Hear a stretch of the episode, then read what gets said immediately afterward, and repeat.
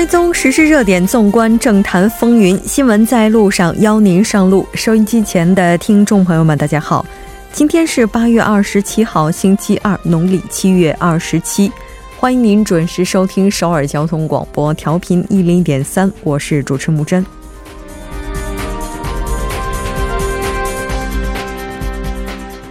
共同民主党今天决定尊重国会法制司法委对法务部长官候选人曹国九月二号到三号的协议听证日程安排。至此，朝野开始了听证攻防的全面准备工作。有关曹国候选人家人的各项调查也正式启动。距离日本正式将韩国移出白名单仅剩一天，因打击韩国而拉高支持率的安倍政府。对出台追加方案蠢蠢欲动，韩国政府目前也已严阵以待，核心零部件研发产业振兴案也即将出炉。北韩在时隔四个月后，将于本月二十九日举行今年第二次最高人民会议。较以往提前了的此次会议，是否能给当下焦灼的半岛局势带来转机，引人关注。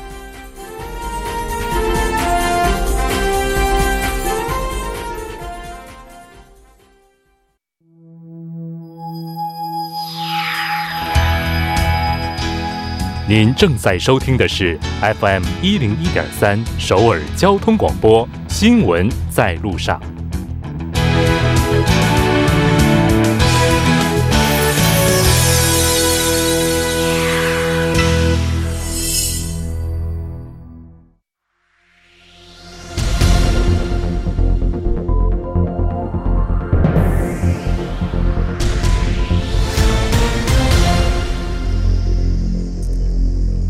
此时此刻，主要新闻。接下来把时间交给新闻播报员司空宽叔，我们稍后再见。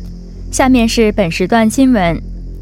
法务部长官候选人曹国因家人的相关疑惑而成为检方扣押搜查的对象。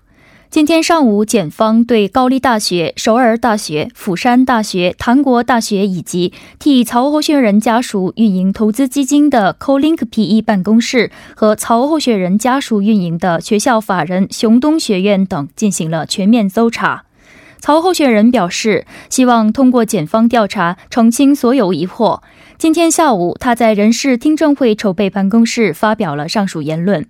他反复强调接受人事听证会的坚定意志。他还表示，仅凭不属实的质疑不得阻碍法务部和检察机关的改革步伐。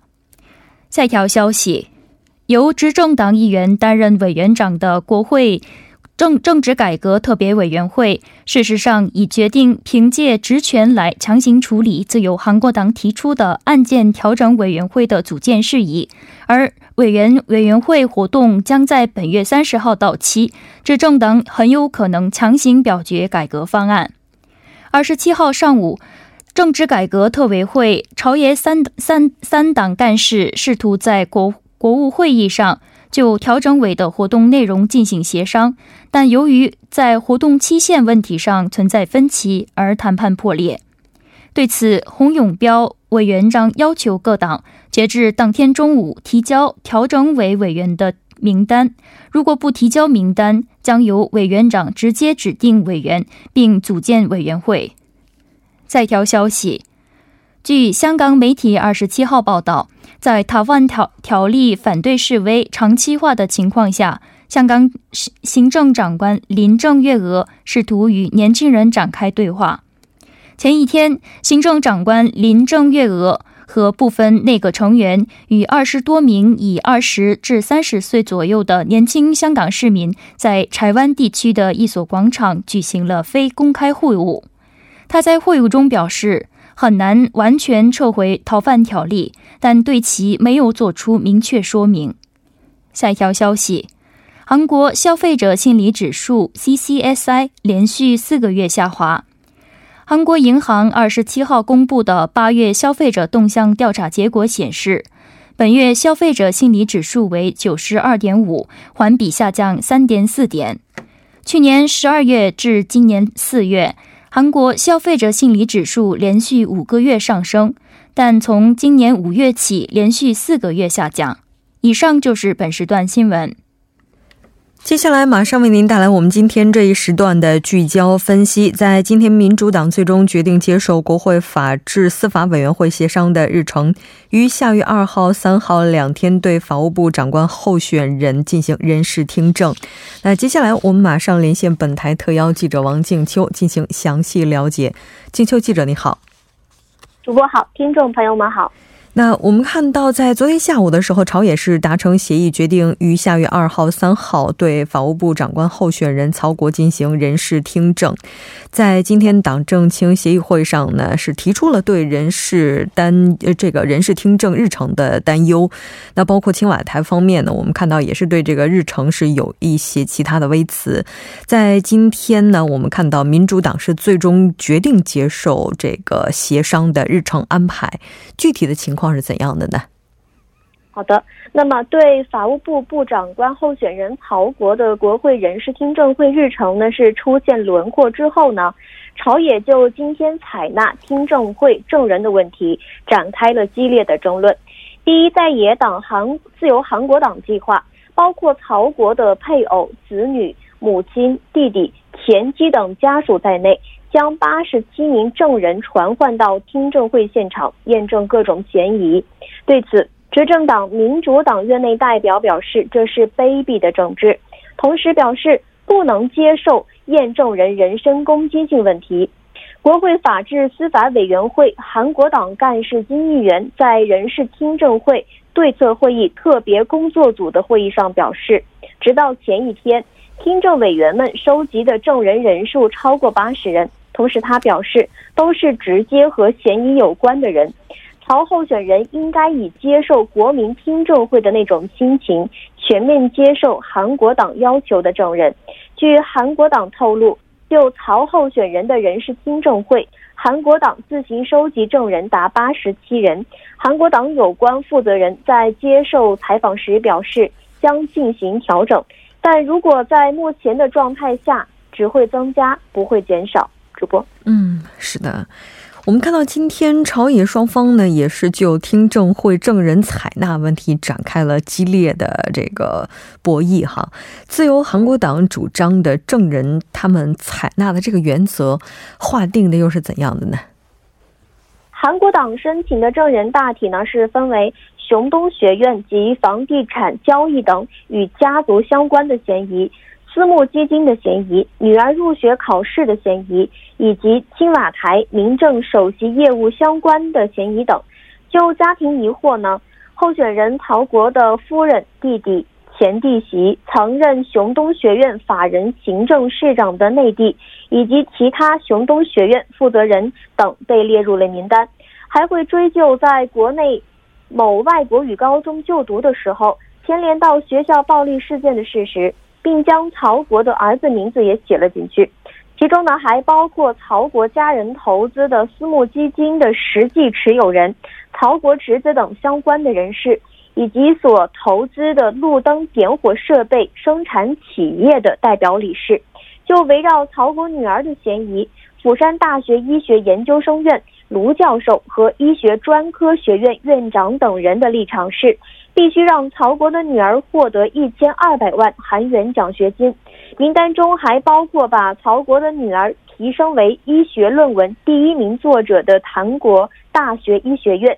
张教授和公州大学自然科学学院金教授，就曹国的首尔大学环境研究生院奖学金问题，指导教授、环境大学校长、学生处长、同门会会长，曹国女儿的大学入学考试。相关的高丽大学前入学处长及实务者等。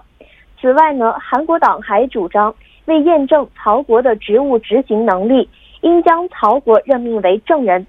此前呢，曹国在担任青瓦台民政首席秘书时，对民政首席室特别监察班的民间人士进行核查，并有制作黑名单嫌疑。另外，就曹国参加南韩社会主义劳动者。联盟活动所引发的争议，将传唤当时与他有牵连的人士。就曹国被聘用为首尔大学教授的过程呢，表示将传唤首尔大学法学专门研究生院的韩教授。韩国党同时认为，考虑到出席要求书要在听证会五天前送达给证人的情况，当天朝野应该就是否采纳证人问题达成协议。主播，嗯，是的。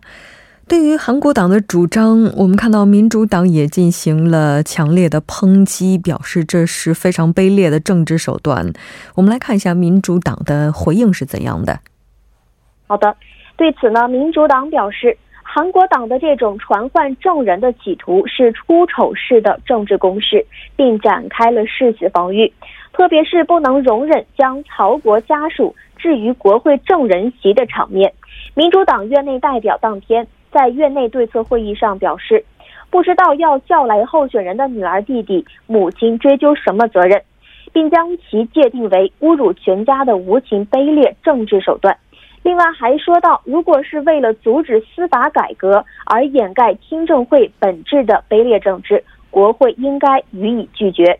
人事听证会给国民留下了政治厌恶和疲倦感，为了纠正这种做法，应该坚决予以应对。但是各党内部对女儿曹某的看法截然不同。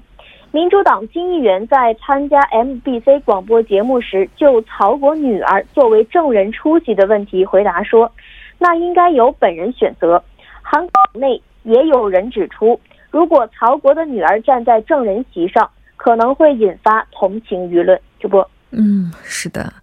那我们看到，目前民主党应该说这个立场基本上可以认为是希望在接下来实现正面突破，在听证会上进行全面的解释以及资质的考核。我们也来看一下目前正未来党方面的立场。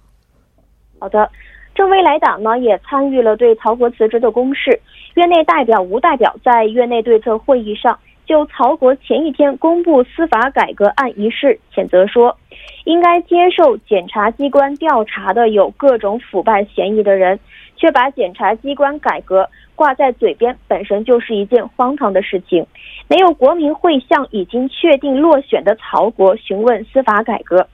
前一天，在国会听取曹国方面人事听证会准备团的解释之后。正未来党当天克制了对曹国的支持立场，改为观望状况。主播，嗯，是的，应该说这段时间以来，围绕法务部长官候选人曹国家人的各项疑惑，也是在整个舆论圈里被讨论的沸沸扬扬的。那我们看到有关的案件也已经被提交至了检察机关。那今天应该说，近日来检察机关已经开始着手进行调查了。这个具体的情况是怎样的呢？是的，在今天上午呢，首尔中央地方检察厅特查二部派遣检察官和调查官前往了首尔大学环境研究生院和釜山大学医学专门研究生院、釜山医疗院、高丽大学、韩国大学、公州大学等地调查确认曹候选人的女儿撰写论文和入学提供奖学金的相关记录。检察机关计划确认。釜山医疗院院长卢某在釜山大学医院担任院长的时候，有否违反釜山大学医学专门研究生院提供奖学金的相关规定？从二零一六年开始，曹候选人女儿每学期获得两百万韩元，共获得六次奖学金。虽然在二零一五年入学留级之后是选择了休学。但同年七月增加了外部奖学金的例外规定，从而是变更了奖学金的选拔方式。据悉呢，检察机关还派遣调查官到釜山市政府健康政策科等地，并掌握了任命卢院长等釜山地区医疗机关负责人的相关资料。卢院长已给曹候选人女儿外部奖学金的前提之下，今年初呢是被内定为。釜山大学医院院长。另外，检方对曹候选人的配偶、女儿、七弟等家人投资十亿五千万韩元的私募基金办公室和曹候选人的母亲担任理事长的熊东学院进行了扣押搜查。主播，嗯，对于检察机关已经启动的调查，目前曹候选人他的立场又是怎样的呢？那。今天呢，检察机关为查明围绕法务部长官曹候选人家人的疑惑，开展了扣押搜查。但是呢，曹候选人表现出了要经过人事听证会的意志。据悉呢，曹候选人在检察院要求全面扣押搜查消息传开的上午是并没有上班，而是留在了家中来了解情况。就检方扣押搜查一事。曹候选人表明了简短的立场，称希望检方能够尽快查明事实真相。对于为何没有像平时一样上午上班，法务部发言人解释说，因为身心疲劳，不能在办公室上班。人事听证会准备团相关人士呢是反驳了部分人传出的辞职说，也就是说，曹某呢将参加下午下个月。二号或者二号到三号举行的人事听证会，将亲自解释各种疑惑。主播是的。那我们看到，目前执政党是希望可以正面去突破这个问题，并且呢，我们也看到现在各方也都预测，一直到曹候选人听证会为止，朝野上下的攻防战可能会一直这个继续下去。那当然，我们在今天也看到，曹国支持者的声音呢，也是在网上形成了相当强大的一股力量。那接下来的话，这个那应该说，这个支持方与反对方的攻防呢？会持续相当长的一段时间。非常感谢静秋记者，那我们下期再见。主播再见，听众朋友们再见。接下来关注一下这一时段的路况、交通以及气象信息。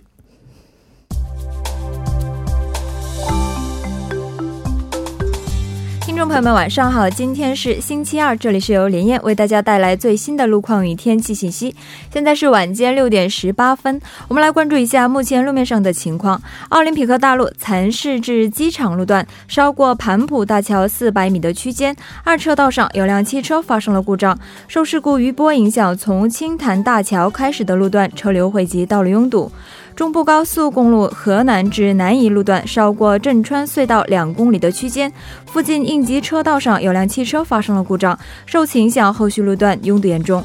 嘉阳大路九龙十字路口至嘉阳大桥北端路段，三车道上正在进行道路设施维修的作业。嘉阳大桥北端至江边北路日山方向下行车道上也是正在进行道路维修的作业。高德路上义洞站至高德易买得路段二车道上正在进行道路施工的作业，后续路段车辆行驶缓慢，请后方车主们小心驾驶。好的，了解一下明天的天气情况。明天受到高空槽的影响，包括首尔局部地区多云，全北和庆北内陆地区下午会有雷阵雨天气。济州岛、江原岭西、中青北部内陆地区下午开始有雷阵雨。酷暑接近尾声，全国大白天的整体气温低于三十度，不过昼夜温差较大，请各位听众朋友们注意健康管理，并且下雨天出行时能见度低、路面湿滑，要小心驾驶。今天傍晚到夜间多云，最低气温二十四度，最大相对湿度百分之七十五。明天白天多云转晴，最高气温二十九度。好的，以上就是这一时段的路况与天气信息，祝您出行平安，我们稍后再见。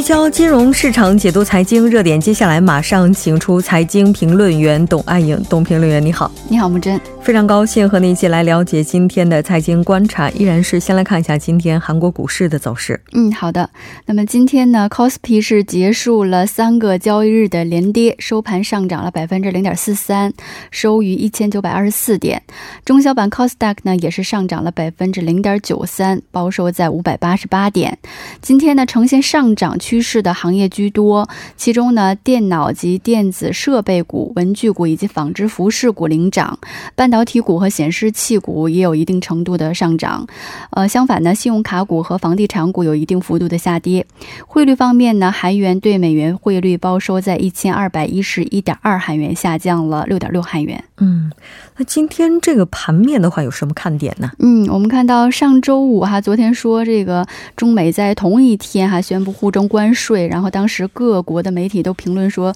中美贸易战目前的这个激烈程度是前所未见的，导。导致了这个昨天哈全球股市也是经历了大跌。那么仅仅一天时间，风向就大转。今天爆出消息说呢，特朗普总统呢在参加法国举办的七国集团会呃峰会上呢表示，两国贸易谈判即将重启，所以又出现了这个峰回路转的迹象。所以受到这个特朗普发言的影响呢，昨天美国三大股指也是全线大涨，道指上涨了百分之一点零五，纳指上涨了百分之一点三二，标普五百呢也是上涨了百分之一点一一。那么今天呢，呃，亚洲股市哈，中国上证综指是上涨了百分之一点三五，日经二二五指数呃也上涨了百分之零点九六。那么今天韩国 Kospi 上涨这个百分之零点四三，这个幅度呢，与其他这个呃其他股市相比呢，我们看到幅幅度其实并不是很大，而且昨天呢，这个下跌的幅度也是有限的哈，因为这个韩国股市目前还是受到这个韩日矛盾事态的影响也是比较大的哈。呃，另外呢，这个呃日本将韩国移出白白名单这个政策呢，这从明天就开始正式实施了哈。但我们看到今天股市并没有太大的波动，呃，受惠股呢，文具股今天呢依然是涨势非常强劲，呃，半导体股和显示器股呢也是有一定幅度的上涨的。嗯嗯。那刚刚提到说，特朗普总统在参加法国举办的七国集团峰会上说，两国这个贸易谈判即将重启。对，这是单方面的呢，还是说这个消息也得到了中方的确认了呢？呃，首先是这个特朗普总统是在峰会上哈，先他先提及了说，这个中国呢在二十五号说致电美国贸易团队，要求重启谈判。那么特朗普表示呢，中国这个美国呢将接受中国的邀请，并这。个重返谈判桌哈，那么这个谈判很很快就会开始。那么特朗普就是单方面强调中国是非常希望这个重重新回到谈判桌的。但是呢，我们看到这个中国外交部哈在二十六号的例行记者会上，发言人耿爽呢没有这个。这个确定也没有否认是否有这个电话哈，他说没听说过。然后耿爽也说，这个美方呢一直威胁哈要提高关税，是这个呃贸易的霸凌行径哈。那么我再次要严正的提醒美方，中国根本就不吃这个恐吓这一套。而今天这个二十六号上午呢，这个中方贸易。这个谈判的牵头人副总理刘鹤呢，在公开出席活动的时候呢，也表达了希望以这个磋商合作的这个态度来解决问题哈，呃，也表示呢愿意就是说，呃，还不希望双方来这个通过互征关税，这个不希望贸易战能够升级，还是认为通过对话解决的方式比较好。嗯，是的，也就是就目前这个形势来看的话，双方应该都还是希望进行谈判的。其实可以这么说哈，因为我们知道目前就是全国经济也出现了衰退的信号哈。其实中美两国都面临着这个谈判和解的压力还是比较大的哈。尤其是呃，虽然特朗普这个总统总强调哈，这个中国是非常希望重返谈判的，但是。但是其实是对于他这个特朗普本人来说，其实美国才是他才是就是更有压力的一方哈。我们也知道，在月中的时候，美国这个出现了这个七年以来的哈首次十年期利率和两年期这个国债利率倒挂的这样一个现象，然后被业界也是普遍认为是经济衰退的一个重要的警示信号哈。而且昨天我们也谈到，美国国内对于特朗普此次对中国加征关税这个批评和质疑的声音是相当大的哈。因为此次加税会直接冲击到美国的这个消费，而美国的消费部门呢又是美国的经济支柱，而特朗普总统又面临着这个呃连任竞选，所以如果加税的话，他受到的压力实际上是非常大的。那么中国方面也是一样的，中国经济目前也是正在不断的放缓，所以说互相这个征税哈，对两者而言都不是什么好消息。嗯，而且日前我们看到这个投资银行摩根斯坦利也是发文警告说哈。如果中美互征关税的话，那么六到九个月之后将会出现全球性的经济衰退。嗯。那这次的话，主要发言的这个场合是七国集团峰会。对，是的，这个峰会是没有中国参加的，但是讨论中国话题。这个是的，这个 G 七哈七国集团呢，它是由这个世界七大所谓这个发达经济体组成的这个国际组织，成员国呢包括加拿大、美国、德国、意大利、日本、英国和美国。那么代表欧洲的欧盟领导也会与会。那么最初呢，它是在上世纪七十年代哈，国际经济受到这个石油危机冲击以后，然后西方六国在一九七五年的时候首次开会，然后就当时的。的这个国际这个全球经济危机进行了探讨，然后加拿大是在七六年加入的，所以就成为了七国哈。那么尽管中国目前是世界上这个拥有人口最多的哈，也是世界第二大的经济体，但是由于目前这个中国的人均的财富水平还是相对比较低哈，所以它不被视为这个 G 七成员国那样的这个发达经济体，它是属于二十国成员。这个成员国，但是呢，作为这个世界第二大经济体呢，它对世界经济的影响又是举足轻重的哈。所以我们看到，在会议期间呢，中国虽然不是与会国，但是围绕着中国经济，包括这个中美贸易战的走向哈，依然是非常关注的焦点。然后我们也看到，在这个中美宣布互征关税之后呢，呃，在这个峰会期间哈，英国首相约翰逊也就表示呢，他对美中美之间这种以牙还牙的这个。冲突还是非常非常的担心哈，也出来这个公开的劝和。嗯，是的，关键就看后续接下来怎么推进哈。是，这些日前我们看到这个华为美国将会延长华为的交易许可九十天。嗯，是是在今年五月份哈，这个美国政府是出于这个国家安全这个考虑吧哈，对这个华为下了禁令。呃，然而呢，为了让这个美国公司还有一个平稳的过渡期，所以美国政府是颁布了九十天的。的交易许可令，那么这个许可令呢，在八月十九号就到期了。所以在八月十九号的时候呢，美国商务部长罗斯呢就宣布，美国会延长再给这个交易许可令再延长九十天，也就是说，华为可以继续从美国采购部件，以及向这个美国客户提供服务。所以说，目前看来哈，也这也是这个特朗普总统哈，迫于一个国内舆论，另外也就是说，对于经济衰退的这个考量哈，各方面衡量之后做出。了一个决定，嗯，是的，